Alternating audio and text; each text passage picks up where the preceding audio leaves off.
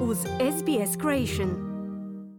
Hana, čiji pravi identitet zbog zaštite privatnosti nije otkriven, je samohrana majka koja posjeduje bezgotovinsku debitnu karticu. Ona je bila primorana koristiti je dok je živjela u Kalgurliju, gdje je ostvarila pravo na isplatu Centralinkove socijalne pomoći za skrb o djetetu. Anybody on any payment in Kalgoorlie has to go on the card. It doesn't matter what payments, you just have to go on it. You have no choice. Tko god je u Kargurliju ostvarivao bilo kakva prava na isplatu pomoći je trebao koristiti karticu.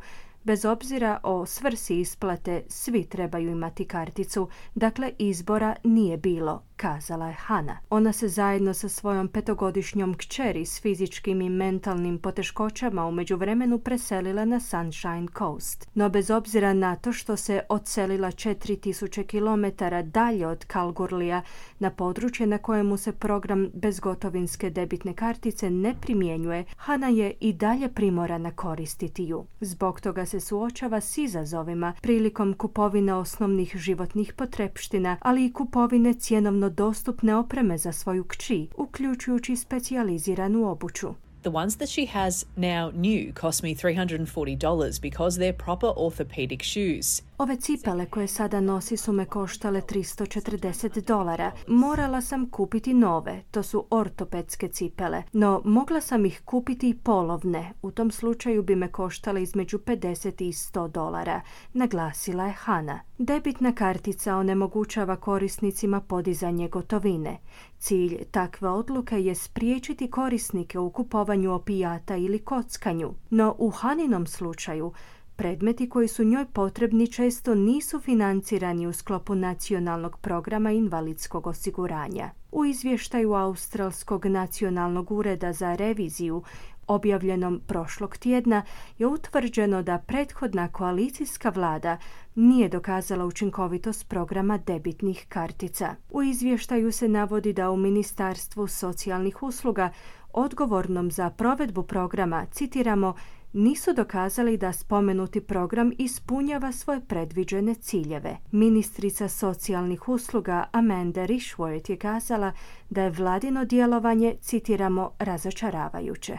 There is no evidence that suggests that this was effective, efficient, This was 166 million dollars of taxpayers money. Naprosto nema dokaza o učinkovitosti tog programa. U taj program je uloženo 166 milijuna dolara, to je novac poreznih obveznika, a vlada za tako nešto čak nije postavila niti cilj, kao niti donijela konkretnu procjenu, naglasila je Rishworth. Laburisti su stoga obećali ukinuti program, no ministrica Rishworth kaže da također promišljaju dozvoljavanje ljudima dobrovoljno priključivanje. Local solutions will be critically important to this, but also look at the, the voluntary option. Lokalizirana rješenja će biti od ključne važnosti, no također promišljamo o dobrovoljnom priključenju.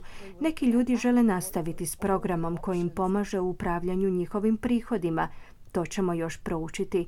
Želim ispitati sve opcije, zaključila je Rishworth. U novoj vladi do duše još uvijek nisu najavili vremenski okvir okončanja ovog obvezatnog programa, no ministrica je kazala da će održati opširne konzultacije s predstavnicima zajednice na koju se ovaj program odnosi. Ovu odluku su već pozdravili u nekim organizacijama, uključujući Vijeće Sjevernog teritorija za socijalne usluge. Direktorica vijeća Debra Di Natalije kazala sljedeće. I absolutely welcome the Labor Party's position on this. There was never a solid evidence base. U potpunosti pozdravljam odluku laborističke stranke po tom pitanju. Nikada nije postojao konkretan temelj kojim bi se podržao ovaj program upravljanja socijalnom pomoći, bilo na području sjevernog teritorija ili drugim dijelovima zemlje, istaknula je Dina Tali. Program je uvela bivša koalicijska vlada 2016. godine s ciljem smanjenja konzumiranja alkohola, opojnih droga i kockanja među zajednicom starosjedilaca. Iz Ministarstva socijalnih usluga koji upravlja programom su odgovorili na objavljeni izvještaj, kazavši da je revizijom utvrđeno da je administrativni nadzor portfelja nad programom uglavnom bio učinkovit. No u ministarstvu su odbili preporuku za pokretanje neovisne revizije druge evaluacije, tvrdeći da ne mogu opravdati taj trošak,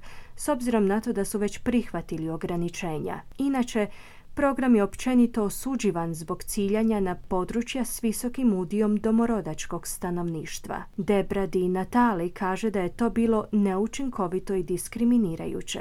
When you have a policy position that impacts on almost 80% of Aboriginal Torres Strait Islander people, you have to say what you've done is implement a really discriminatory policy. Kada imate zakonski okvir koji utječe na gotovo 80% aboriđina i žitelja otočja Torresovog tjesnaca, morate priznati da se radi o doista diskriminirajućoj politici, prokomentirala je Dean Natali, dodavši da se mnogi u ruralnim i regionalnim zajednicama, baš poput Hane, muče s nabavkom osnovnih životnih potrepština jer nisu u mogućnosti podići gotovinu. Often they have a number of op shops there, which is where people are buying their children's clothes. That is all a cash economy. Ti ljudi često u svojem okružju imaju trgovine s polovnom robom. Tamo kupuju odjeću svoj djeci. To je ekonomija koja se temelji na gotovini. S bezgotovinskom debitnom karticom ti su ljudi isključeni iz te gotovinske ekonomije, na posljedku je kazala Di Natali. Hana je dva puta bezuspješno pokušala riješiti se kartice. S vladinom najavom o ukidanju ovog obvezatnog programa, ona se nada da će napokon vratiti autonomno upravljanje svojim novčanim sredstvima. Želite čuti još ovakvih tema? Slušajte nas na Apple Podcast, Google Podcast, Spotify ili gdje god vi nalazite podcaste.